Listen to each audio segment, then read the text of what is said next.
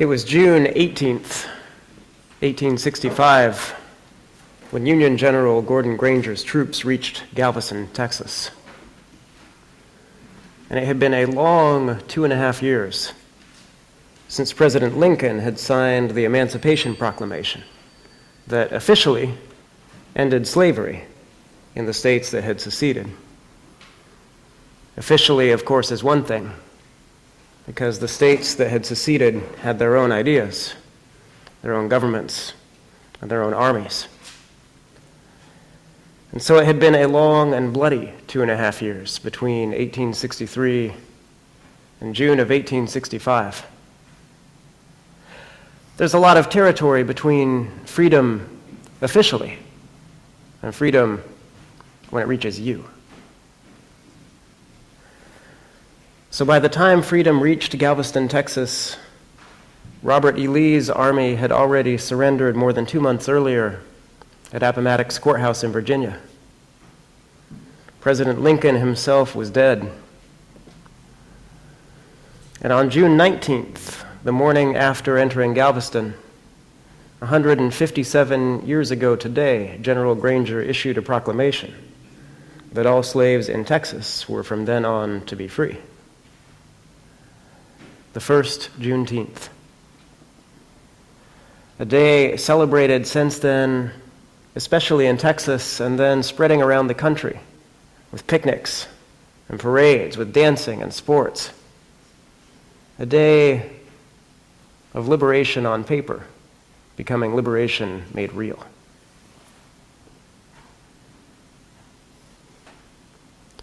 Now, today in our gospel, we heard about another day of liberation. This one is the day that freedom reached a man of the country of the Gerasenes. This person is freed from a different kind of slavery, a slavery to what Scripture calls an unclean spirit something that leads him to behave unpredictably and self destructively. His neighbors see him as dangerous, and they lock him up. They put chains on him. Perhaps they're doing it to protect him. Perhaps they're doing it to protect themselves. Perhaps they tell themselves that they're doing it to protect him. It can be hard to do to know what to do with someone who's not like the rest of us. Still today, in many ways, we might lock people up when we see them as different or unpredictable or a potential threat. But Jesus arrives in the region, and what arrives with him is freedom freedom and healing. And of course, Jesus had been active already for some time. And wherever he went, people were being healed and set free, and liberation was coming. There was a sense in which salvation came into the world the moment of the incarnation, the moment when God became one of us in our own world. But for this man, freedom comes today, the day that he meets Jesus the day Jesus comes to his region.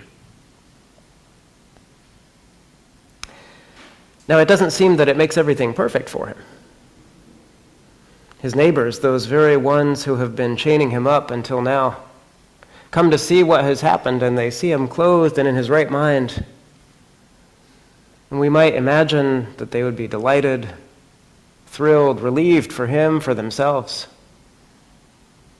But the reaction instead that's produced is fear. They're so afraid that they ask Jesus to leave the area. Better the devil you know, the saying goes. Literally in this case. We might have imagined that this man's liberation would be good news for his neighbors too. But sometimes our neighbor's liberation doesn't feel like good news for us.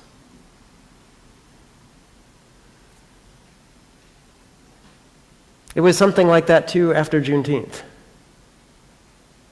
The liberation was real, but so were the challenges. The slaves were freed, but there was no 40 acres and a mule, no compensation. They were given the chance to pull themselves up by their bootstraps. And some did. Seven years after liberation, four formerly enslaved black leaders in Houston, not far from Galveston, bought 10 acres of land to set aside so the black community of Houston could hold a celebration on the anniversary of June 19th, on the anniversary of freedom. They named it Emancipation Park, and today marks the 150th anniversary of Emancipation Park in Houston. But at the very same time as these black leaders and entrepreneurs were starting to create prospering communities, other things were happening. The Klan was reemerging. Jim Crow laws were starting to be written. In 1892, the Houston City Council decided to put a finger in the eye of the black community by renaming the street leading to Emancipation Park in honor of a Confederate commander just one of hundreds of renamings that were happening all over the South at that time. In 1902, a poll tax was put in place to help keep black people from voting in Texas. It wasn't until 1922 that the city of Houston's public parks were officially declared segregated. And so, for about 20 years, Emancipation Park was the only park in Houston that was open to black citizens. So freedom doesn't always come at once. There are moments when it breaks out, and then moments where it's stifled again, at least partially. And yet, those moments where it breaks out are real, and they deserve to be named and celebrated. And so it is with Juneteenth, a day that this country and this church have begun to hold up as a feast day, a holiday. St. Paul wrote to the Galatians words that we heard today. This group of Gentiles. And there was a time in St. Paul's life when he would never have believed in his wildest dreams that he would write these words to these people There is no longer Jew or Greek, there is no longer slave or free, there is no longer male and female for you are all one in Christ Jesus. Paul met Jesus one day on a road to Damascus.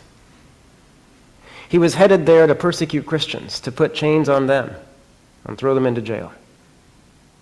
But he left Damascus transformed. And he would go out to share that transformed heart of his with people all over the Roman Empire, to share that freedom with them. He had been liberated by Jesus, and what he discovered was that that liberating love of Jesus transforms the divisions among people that he had taken for granted, that we take for granted. All the divisions among people that we thought could never be changed. Jesus overcomes them. And he does it in different ways.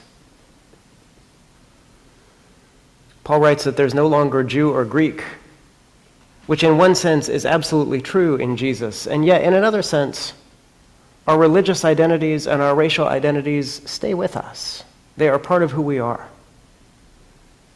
The Jewish people are and are forever the first original people of God, even as those of us who are Gentiles are grafted into God's people in a new way in Jesus. So sometimes the love of Jesus leaves our differences in place even while it teaches us to be one across those differences. Paul also writes that there's no longer male and female. And that's also true in one sense. And here, as the liberating love of Jesus has taught us more and more about God's gift of gender over the centuries, we are discovering that maleness and femaleness haven't gone away. But they're much more complex than some of us might have imagined that there are shades in between, and both and, and neither nor. That sex and sexuality have a richness and a multifacetedness to them. So sometimes the love of Jesus does leave our differences in place and yet also questions our dichotomies and invites us into a place of greater richness. And then there's no longer slave and free, Paul writes. And here again, the Spirit has been working on God's people over many, many centuries. But the Spirit has taught us something that Paul himself never knew, which is that God's will is not just for slave and free to love one another across their differences, but that God's will is to abolish slavery once and for all. That this ancient dichotomy is just contrary to God's will. That there is no longer to be slave and free because there just simply are not to be slaves. Because God's purpose is freedom freedom for every human being. So sometimes God solves our divisions by wiping one side of them off the map or calling us to do so, as long as it takes. God's Spirit is unleashing freedom on the world. God's Spirit has been unleashing that freedom since the beginning of creation. But God did it in a new way when Jesus came into the world as one of us. God did it in a new way for the man of Gerasa when Jesus showed up at his graveyard home and healed him and called him into discipleship. God did it in another new way once and for all when Jesus died an unjust death on the cross and overcame death by rising into new life to pave a way for each of us to follow. How has that freedom reached your life? How has freedom on the page become freedom in the flesh for you. Sometimes there are turning points in our lives when God's love reaches us and sets us free. It might happen when we are baptized. It might happen at a spiritual turning point in our lives.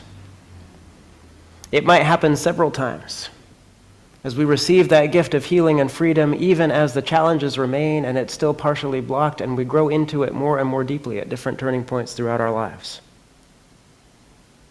But those moments of new freedom are real, and they deserve to be named. Freedom doesn't always come at once, but it is also always bursting out when we have eyes to see it. Sometimes it happens in small drips, like the week by week act of coming to this table for transformation. So come today and receive a taste of God's freedom. That freedom that will never stop breaking out until freedom rings from every corner of creation.